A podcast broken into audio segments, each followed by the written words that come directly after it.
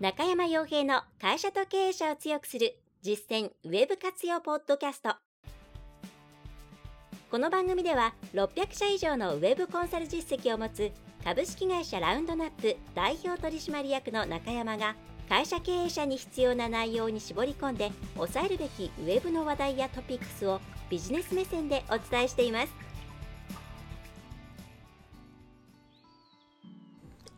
皆さんこんにちは。ランドナップコンサルティングの中山です。それでは本日も会社と経営者を強くする実践ウェブ活用ポッドキャストを始めていきたいと思いますのでぜひともですね最後までお聞きいただければと思います。はい、えー、早速テーマに入っていきたいと思いますが今回はですねまあよく聞かれること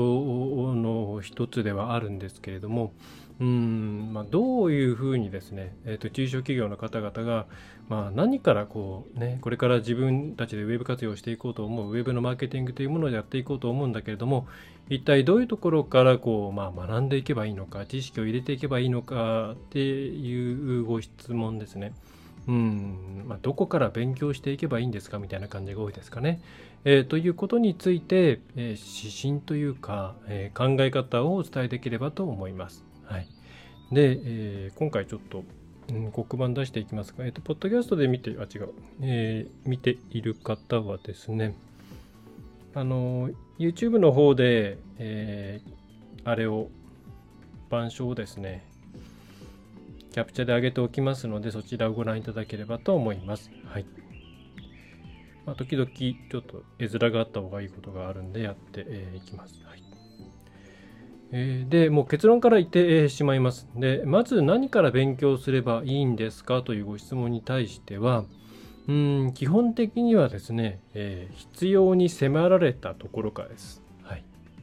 つまりなんかね、行き当たりばったりな感じですね。えー、で、これをお伝えすると、いやいや、そういうことではなくて、何かこう目先の問題だけではなくて将来的に、うん、効率よく成長していくためとかそれから、えー、踏まなくてもいいですね。地雷を踏まないためとか、えー、そういうふうにするためにこれなんかまず総括的に全体を把握したいんですよね。とかまず全体像を知りたいんですよね。とかそういうふうに言われることもまああって、まあ、それはそれでまあそうだろうなと思うんですよね。あの間違ってないというかそう思われても仕方ないかなと思うんですが、えー、私はお勧めしていません。なぜかというと効率が悪いからです。それからうーんそれができる人というのは非常に限られた人だからだと思います。で今のまあ、特に全体像を知りたいとか、まずウェブマーケティング全体をこう薄く知りたいんまあ、あの全体像を知りたいんですよねっていうご質問に対しては、なんかね、ウェブマーケティングの世界っていうものをすごくあの狭い世界だと捉えているんじゃないかなと思うんですね。それは、まず、まあ、ウェブマーケティングっていう世界を特別視してほしいということではなくて、もう今やウェブとそうじゃないものっていうのは、そんなに離れてないわけですよね。ウェブだからこう特別に何かっていうことっていうのはあんまりなくって、まあ、要はマーケティングの中でウェブを使うものを切り取ったらそれがまあウェブマーケティングっていう領域になるのかなぐらいの話で、ウェブマーケティング単体で何か、特別なことって、まあ、SEO とかそういうウェブでしか出てこないような要素、ぐらいなんですね。だからウェブマーケティングを教えますとかっていうのもなんか時代遅れな考え方だなと思っていてもう今や普通のマーケティングという中でウェブのことをきちんと位置づけてやるっていう意識が必要だと思うんですよ。で、えー、まあそれはさておきだから皆さんじゃあねあの誰かにあのセールスについて教えてほしいんですけども何から勉強すればいいですかとか経営について教えてほしいんですけども何から勉強すればいいですかって聞かれた時のことを考えてほしいんですね。多分あそれだったらこれからだよみたいなものってなかなかなくて、えそれはおそらく最初にこの辺にぶち当たるよねっていうことに対して、えー、じゃあこの辺から勉強してみたらっていうふうに話をしたりあるいは今の現状を聞いて、まあ、だったらこの辺りからやっていった方がいいんじゃないっていうふうに何かこう先々のことというよりはまずなんかこう目の前にあるものとか今困っていることとか大体最初に困るであろうこととかそういうことからやったらどうですかっていうふうにお話しするじゃないですか。ね。それと同じなんですよね。だからウェブのこと何かしなきゃっていうふうに、えー、勉強しなきゃっていうふうに思った時にはやっぱり同じようなことでまあ教えるとしたらじゃあこの辺からかな。例えば Web の世界っていうの中で人はどういうふうに動いているのかなっていうところを体感してみたらどうですかとかそれからえー、まあ、実際にその物を買ってみるとかね。そういうことをして。あるいはその特徴的な、まあ、検索エンジンっていう部分についていろいろこういう、えー、なんだろう。Google が出してる記事もあるしいろんな書籍もあるからこういうのからやってみたらどうですかみたいな感じになっていきますよね。であるいはいや今何やってるんですか？こういうことやってるんです、えー、でホームページにうんじゃあ、まあ、分かりやすく言えば、ホームページのにいろんなこうキーワードでアクセスがあってっていうのを想像していたんですけども、全然こう狙っていたキーワードで上位にも入ってこないし、えアクセス解析の数字も伸びていきませんみたいなことを言われたら、じゃあ集客っていうことを検索エンジン経由での集客をするということに関して、こういうところを勉強してみたらっていうふうに、まあ、さっきの営業の話みたいにですね、その今目の前で困っているようなことっていうのをお伝えしていくじゃないですか。はい。で、そんな感じで同じなんですね、ウェブのことについても。だ包括的に最初から勉強するっていうのは、うんとですね、この後お話しますけども、ごくごく一部の人はそれが合ってます。はい。えー、でも、ほとんどの人にとっては非常に苦痛なので、はい、あの目の前で出会っていないことに対して勉強勉強するとか知識を入れるっていうのはもう苦痛でしかないのでお勧めをしていないんですね。だから行き当たりばったりじゃないですかっていうふうに言われることあるんですけど人間行き当たりばったりというか目の前に問題として、えー、明確に現れてこない限り頭働かないですしモチベーション上がらないですよね。うん、だからあのそそもそもそんな簡単に全体像を把握できる私だって別に全体像なんて把握してるとは全く思ってないですし全体像ってそもそも何だって話ですからね。うん、あのとしたらもう目の前のことからやっていくのがいいんじゃないですかっていうことなんですよ。でこれって多分ですね高等教育学校教育とかの弊害の一つではあると思うんですけどなんかこう単元があって学習指導要領があってここのからここの範囲でこういうことをやっていきますよみたいな。まあそれ研修とかもまあそうなんですけどね。こういうことやりますよっていうようなもう枠組みが決まっていてそれを知ってからじゃあこの辺からやっていこうかなみたいな意識があるからだと思うんですけど、まあ、そんなのないですからね。指導要領みたいなものないんで。はい。でさっきあのそれが向いてる人もいますよっていうことをお話ししたのはですね大きく2種類いるんですね人材って。そのえ、人材というか特性として2つあって1つは、うん、もうウェブのこと大好きっていう人でまあ今好きじゃなくてもやってみたらものすごく面白いっていうような、まあ、なんかそこに対してですねすごくこううん親和性が高いような人種ですよね。まあ多分私のような職業やってる人っていうのは大体そうなんですよ。あのほっといても好きなんでどんどんどんどんやっちゃうだから絵を描く人っていうのが毎日毎日何枚も絵描いていて全然こう苦しいとか辛いとか思わないもう楽しくて仕方ないねででそういう人が上手くなっていくわけじゃないですか。そういう人、そういう人は、まあ、最初にこの全体像みたいなものをバーってインプットしてあげたところで、全然ストレスに感じないですし、まあそういうやり方の方が、あの、効率がいいのは事実なので、はい。そういう人はいいんですね。はい。でそういう人はもうそのこっちから教えてもいいですけど、まあ、自然とどんどんとですね教えてあげるあのやらせればいいんですよ。これ勉強したいって言ったらまあじゃあなんでっていうところでそんなにこう今からやろうとしてることに対して遠くなかなければあるいは業務に影響がなければもう自然とどんどんとやらせてあげればいいんですね。うん、でただこういう人っていうのは多分感覚的に言ったらもう1%とかそれ以下かもしれないですね。なんかうーん表現が難しいですけれども、うん、そこにのめり込める人っていうのは、まあ、多分うん13%ぐらいなのかな。そのある程度こういう方向性ですよって人はもう人まで入れればもっと高いかもしれませんけれど、えー、極端に言えばもう朝から晩までそれやっていてもですね楽しくて仕方ないみたいな人っていうのは1%もいないかもしれないですね。1%もいないでしょうね。100人いて1人いるとはなんか思えない。私も知り合いの中で完璧にここに当てはまってんなっていう人は多分1人か2人ですね。はい。私もここまでではないかもしれない。うん。で、それ以外はみんなこっちの普通の人なんですよ。普通って言ったらちょっとあ、まあ、ノーマルな人です。だから平均的じゃないな。標準というか、なんだろう。あの普通っていうと、あの、なんだろう。盆栽みたいな感じなんですけどそういうことじゃなくて、はい、こうやって伝われば幸いですけど、はい、まあいいそういう特殊じゃない人っていうのがほとんどでこういう人に関して言えば当然やっぱモチベーションがないと厳しいわけですよ。学校の勉強だってテストがありますとか、この学年でこの学校この辺を押さえておかないと次辛いよねとか、そういうものがあったからやるわけじゃないですか。で、それからその学校の勉強とかじゃなくてもなんか技術を覚えるとかそういう風になった時っていうのはお給料が上がるからとか今やってる仕事をもっともっと良い次元でやらなきゃいけないということであればこの辺やっていかなきゃいけないよねっていうような、まあ、いろんな目の前にある課題があるから成立しているわけですよね。はい。でそういうのが、まあ、いわゆるモチベーションなわけで、ね、モチベーションがないとですね、こういう一般の人っていうのは厳しいわけですね。はい。で、このギャップをですね、あの、が結構世の中ごっちゃにあの無視されていて、うーん、このまあ自然とどんどんやれる人群、まあ、その薄くそっちに入る人入れたら、まあ1%から3%雇用の10倍のまあ10%とか15%ぐらいいるのかなっ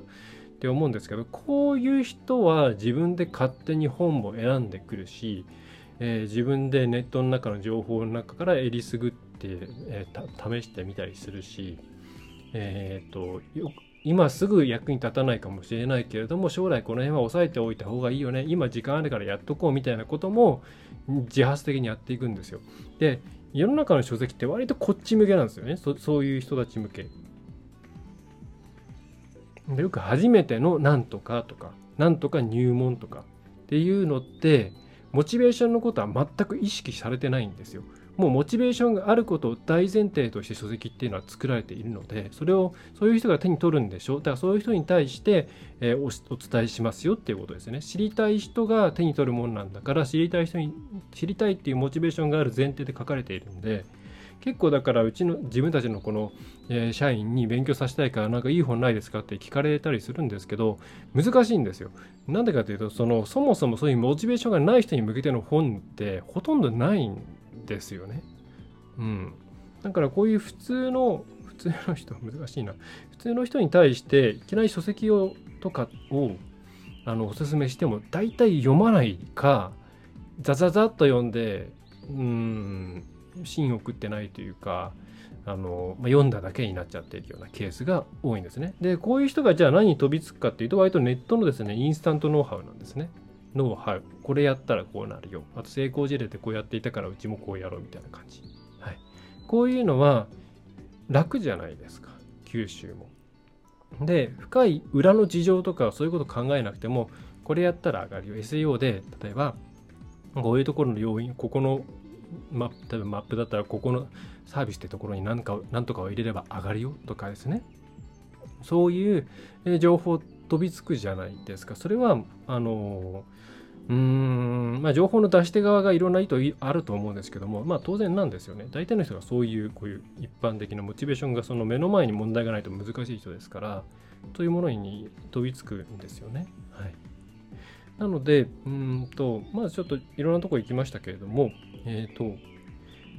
何から勉強すればいいですかっていう時にまずその勉強する人がまず自分なのか他人なのかで違ってくると思いますけど自分がこの業界大好きだこの業界っていうかこの分野大好きだ、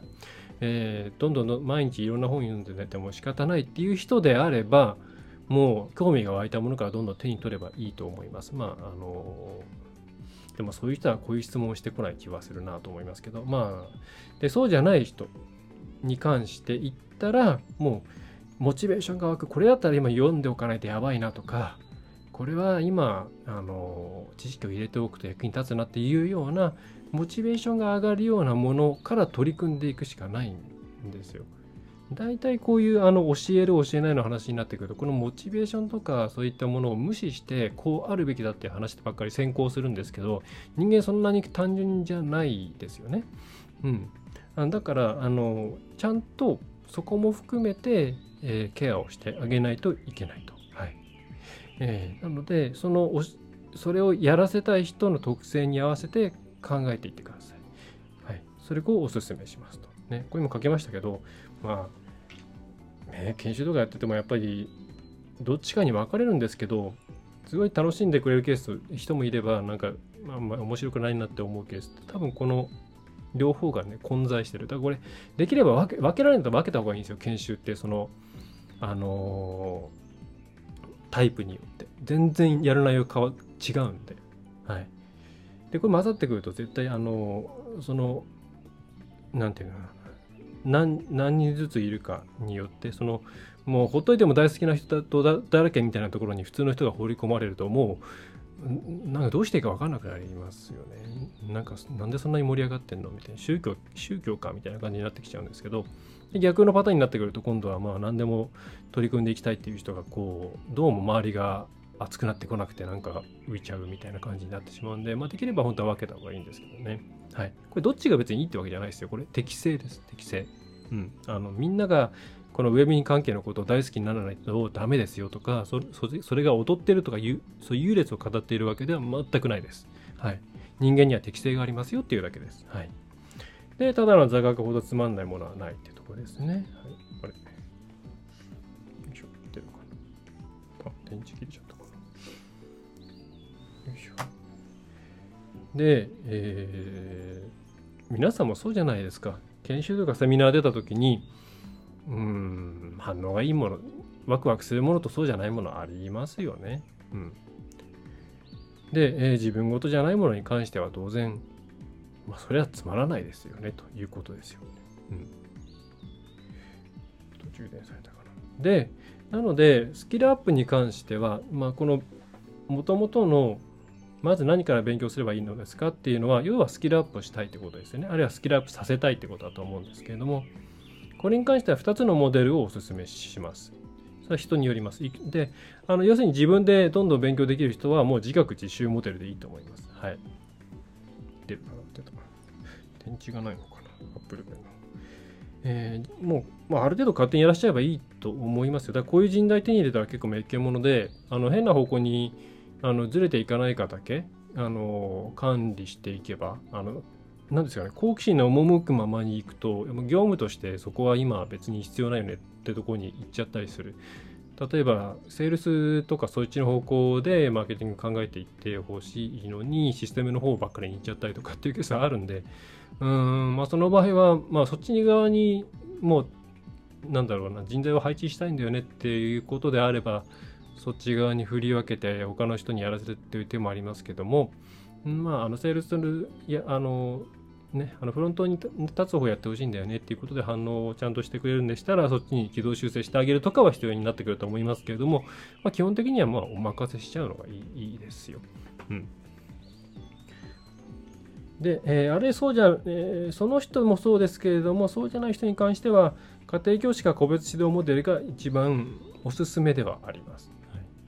で自分でこう目の前の問題に関していろいろやっているけども、まあ、分からないことがあったらそこで質問をしたりとか。だこれが先輩社員とかいればね、えー、いいですよね、まあ、これが多分日本の企業の一番なんだろうな、トラディショナルな形なんだと思うんですけれども、えわからないわからない、こういう時どうしたらいいんだろうっていう時に先輩に聞いてみて、あ、そういうか、こういう時はこういうふうに考えればいいんだっていうようなスキルトランスファーが行われるのが、まあ割と従来の会社の構造だと思うんですね。で、普通のその、ウェブなんかが出てくる前なんていうのは、こういうふうにしていろいろ伝わってきたものがあるんじゃないかなと思います。まあだからこそ、会社って上司次第で全然違うよね。会社の運営の評価より上司の上司次第だよねって言われるのはこの辺にあると思うんですが、まあ、なかなかウェブに関しては先輩社員がいないというケースもあるんで、まあ、そこに関してはあの何かしらで代替していくしかないですね。はい、でも家庭教師じゃなくても個別指導モデル、まあ、複数人を相手にするという形でもいいと思いますけれども、うんそのフォローアップをしてくれるような何かしらの仕組みがあった方が早いと思います。はいまあ、必須ではないですけども、お勧めします。はい、で、えー、この中でさっきも申し上げましたけれども、うん、要するにただの座学になってしまっちゃダメなんですよ。えー、ただの座学になってしまうとダメなんで基本的に実際の施策と一緒に勉強させるっていう気持ちの方がいいと思います。はい、でこれって特に経営者の方とか不安にあるいはその部門長の方とかって不安になると思うんですよ。え実際にそんなビギナーにやらしちゃっていいのって、えー、思われると思うんですけどうーんとですねえーまあ、そうしないとモチベーションが上がらないっていうのが一つあります。でそれはここまでの話題ですけどもでプラス、えー、ウェブの世界に関して皆さん結構ですねこういうふうにやったらこうなるよっていう例えば何でしょうこの空気清浄機を入れたらこんぐらい綺麗になるよみたいなそういううん一定の効力を、えー、発揮するものだみたいな、えー、イメージをなぜか持っててしまうケースが多いような気がするんですよね。うん、でまずこれは特につろそういう人たちを使う方に押さえていただきたいのはどんなにうんどんなにというかあのこれその分野に関して、まあ、ベテランと言われるような人、まあ、プロプロプロはみんなプロなんですけど、えーまあ、有名な人とかも含めてでも100%はないんですね。うん、で、えー、何がそういう人たち優れているかっていうと軌道修正の速さとか最終的にきちんとゴールにたどり着く確率とかが高いだけで一発でですね当たるってことはなかなかやっぱないですね。でそれがビギナーであればよりそうで、えー、やってみましたでも一発あのダメでしたっていうのが最初はたくさん出て当たり前だと思った方がいいです。はい、でそれはうんさっきのその個別指導とかですね家庭教師モデルを採用すればそれは率としてはまたもっと良くなっていきますよね。だその分コストがかかります。まあそれはどっちを取るかっていう話ですと。で、あどっちにしてもなかなか一発で当たんないんですね。はい。で、これを許容しないと前に進まないと思います。で、許容しないとどうなるかっていうと、まあ、縮こまるか隠すですね。まあ、普通の業務と同じっちゃ同じなんですよ。で縮こまるっていうのは要するに失敗しないことばっかり考えるですね。なので何が起きるかっていうと無難中の無難みたいなことを小規模でやっていくだけになっちゃうんですよ。そうすると確かに何か大きな失敗とか1ヶ月間無駄にしたなとかはないかもしれないですけどスケールしないです。つまり大きく伸びることもない。はい、で当然大きくやらないとノウハウもたまんないのでまあなんかちょ小さく小さくちょっとずつなんかやっているだけで結局あんまりこう目に目立ったような成果は出ていないねみたいな感じになっちゃうんですよ。それはなぜかっていうと大きな失敗してもいいからやってみろよっていうような土壌がないから踏み出せないんですよね。うん、だからこれをちゃんと許容してあげないとダメです。はい、失敗してもいいよもちろんちゃんと説明はしてほしいけれども、うん、その前提でやってねっていう形にすることをお勧めします。はい、であともう一個やっぱ隠しますよねあと言い訳する。何かが落ちましたって言ったら例えば順位が落ちましたって言ったら、えー、それをなんだろうなまあ隠す、ね、報告しなかったりそのいろんな順位キーワードを取ってるけれども上がったキーワードのデータだけ持ってきて報告したり広告であればいいところだけ持ってきて報告したりして、えー、悪いところを隠してしまったりとかあるいはなんかあの適当にですね、まあ、あの悪い要因あの自分たちにとって都合のあの悪い例えば他者が頑張ってるとかそういうとこだけ持ってきていろいろ周りも大変なんで仕方ないんですみたいな感じで言い訳をするような感じになっちゃうんですよ。でこれもやっぱりそのうん全物事を正しく判断するっていう意味で情報を取れないじゃないですか。ノウハウたまんないんで、ね。とにかくこの一発で当たるわけがない前提でちゃんとまあでも失敗してもいいから最終的に1年後に今回になるようにいろいろ毎月頑張っていきなっていうようなとあのいうふうにしていかないとダメです。はい、これはあの一つ大きな点としてあります。はい、でもう一つはやっぱりあの初めてやる人であればあるほど目の前で手を動かすところに集中しがちなんですね。で集中そうするとあのこのタスクを終わらせなきゃ今週何した日報に何を書こう何かを何しました。大体コードベースで書くじゃないですか。コードがあんまり少ない。ウェブに関して何しましたか？うん。あまりないなになってくるとなんかとりあえず今週終わらせとかないとっていう発想になるわけですよ。うん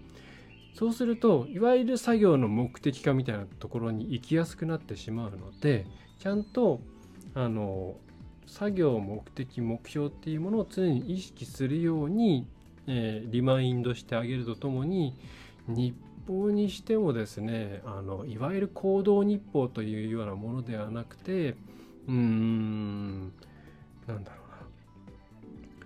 なもうちょっと広い範囲での日報にした方がいいと思いますね。はい。うん、あだから悩んでいるとか情報収集しているっていうことも十分それも仕事だっていうふうに捉えてあげた方がいいと思います。はい、っていうこの2つをですね最低でも抑えた方がいいと思いますね。はい、でもしこういうふうになってしまっていたら縮こまってしまっていたりあるいは隠すとか言い訳みたいなものが、まあ後から判明したりとか、ねあるいは作業にばかり没頭して結果が出てないっていうような状況になっていたらこれどちらかというともう管理者責任っていうふうに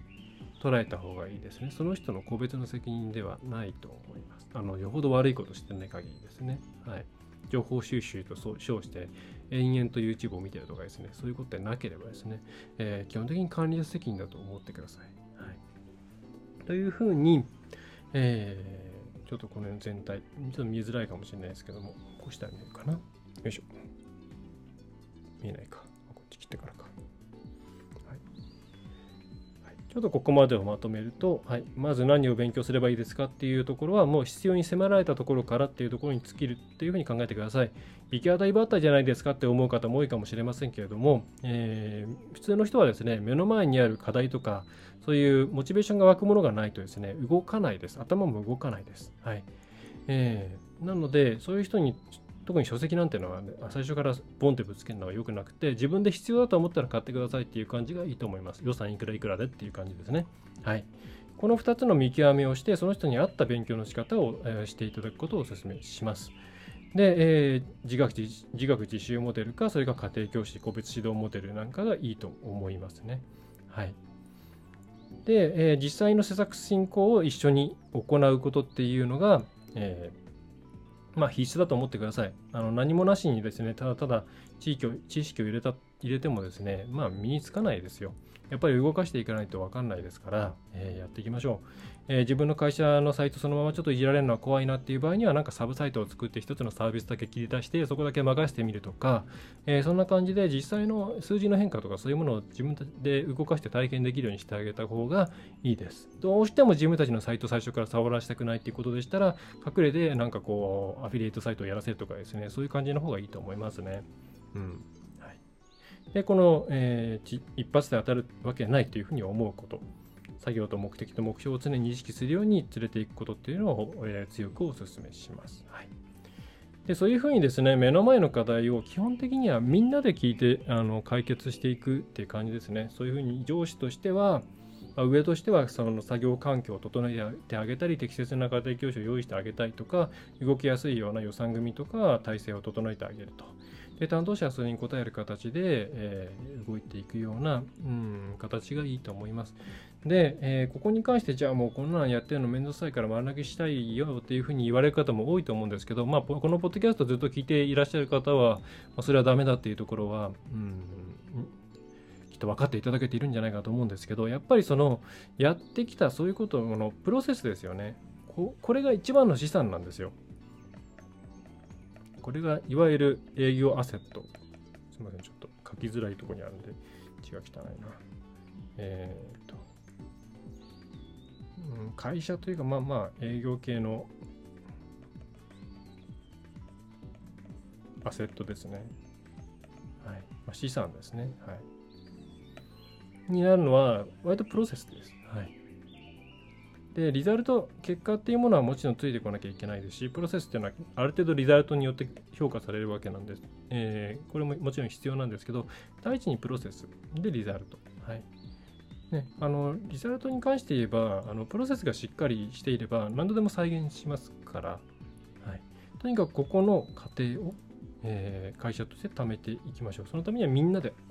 やっていくことが必要です。はい、さっきみたいな、えー、仕組みのもとにですね、みんなで成長していくっていう考え方がいいと思います。うん、というのが今回の話題ですね。はい、あの特に、まあ、今回、まあ、なんでこれ取り扱おうかなと思ったのがはですね。うんと書籍系でこう名前あんまり言うとどこの誰ってなっちゃうんであれなんですけど初心者系の書籍ってウェブ系いろいろあるんですけどあれを読んで、えー、なんでしょう急になんでしょうねあれを読んで大きく効果が出たっていう例をほとんど見ないんですよ。それは書籍を否定してるわけじゃなくて与えるタイミングが悪いんですね。うん目の前でこう例えばうんあちょっと名前を出すとすぐこの業界分かっちゃうんでですけど、まあ、初心者系の本になってくるとうん例えば、まあえーと、じゃあ一番、うんとえー、本の量が多そうなアクセス解析とか アクセス解析であれば自分が触って何が何だか分からんっていうところになってから見る方がいいじゃないですか。よくわかんないけども今度からじゃあ Google アナリティクスを使わなきゃいけなくなったと。じゃあ本買ってこよう見てみた。ユーザーいろんなこと書いてある。うんわかんないって感じですよね。でこれ実際に運用しているサイトを見て、えー、ここから反響を取れるようにしてい,、えー、ってくれと。で大体こういうお客さんの流れをしている。っていうところでじゃあ問題点発見してねっていう時にうわ見てもわかんない。じゃあ本読んでみてこういう感じの例えばその問題別ごとにどこ見たらいいのかなっていうのが書いてある本を選ぼうとか、えー、まあ、そもそもここの数、えー、その実際のデータをもとに解説しているものを選ぼうとか最初からなんかこの細かいですね。いろんなテクニックではなくて基本的なところをざーっとさらえるような本を、えー、しかもこう机の脇に置いておけるようなものを買おうとかそういうふうに実際目の前に、えー、あの課題がボンと置かれてくると見えてくるものってたくさんありますよね。うん、でそしたらそれをもとに、うん、こう動かしていくそれがまたそういうところも含めてのプロセスですね教育も含めてのプロセスっていうものを会社の中でしっかり作っていくことっていうのが、えー、一番重要ではないかなと思います。はい、何から勉強すればいいですかって質問ってすごくうんその後ろにあるものを考えると深くって、まあ、そういう会社としての姿勢とか人間のモチベーションの出方とかそういったところまでちゃんと考えていかなきゃいけないと、まあ、そんな感じの、えー、内容でございました、はい、ちょっとね行ったり来たりして毎回この直前に大体思いついたものをこうバーって書いているんでねえ。こう僕も綺麗に書ける人ってすごいですよね。と 相変わらず思いますけれども、はい、精進したいと思います。うん、これもだから同じですよ。僕もこうやってあの何ですか平たいところに書くのと90度まあ iPad なんでこれ今80度ぐらいかな。もうちょっとかな。スタンドがねあの純正のやつですね。はい。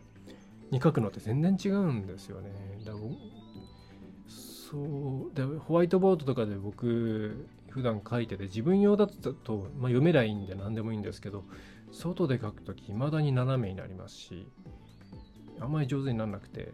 そういうところからにならないとでもやっぱりその問題点に気づかないですしあとはどういう色使いしたらとかどれぐらいのフォントで書いたらとかっていうのも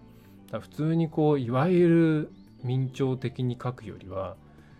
割とスクエアを意識したまあフォントで言うとシンゴシックみたいなですね書き方をした方が後ろの方の人まで見やすいしえー、グリッドだからこう成立させやすいみたいなこととかっていうのも、まあ、分かってそれからやってますけれども気づかないですよねっていう、まあ、それは上の上のことでも同じだと思います。はい。えー、ということで、えーまあ、使いこなせるかっていうその、うん、プロセス、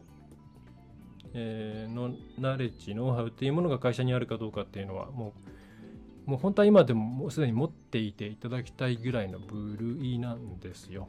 うん。なんですけど、まだまだ難しい部分っていうのはまああると思いますし、それ以外のことで大変だっていうのもすごく分かりますんで、えー、それを手伝ってくれるような会社さんとかですね、まあもちろんうちでもいいですし、あの身近にいればそういう方でもいいですし、他の企業とアライアンス組んでもいいと思います。えー、で、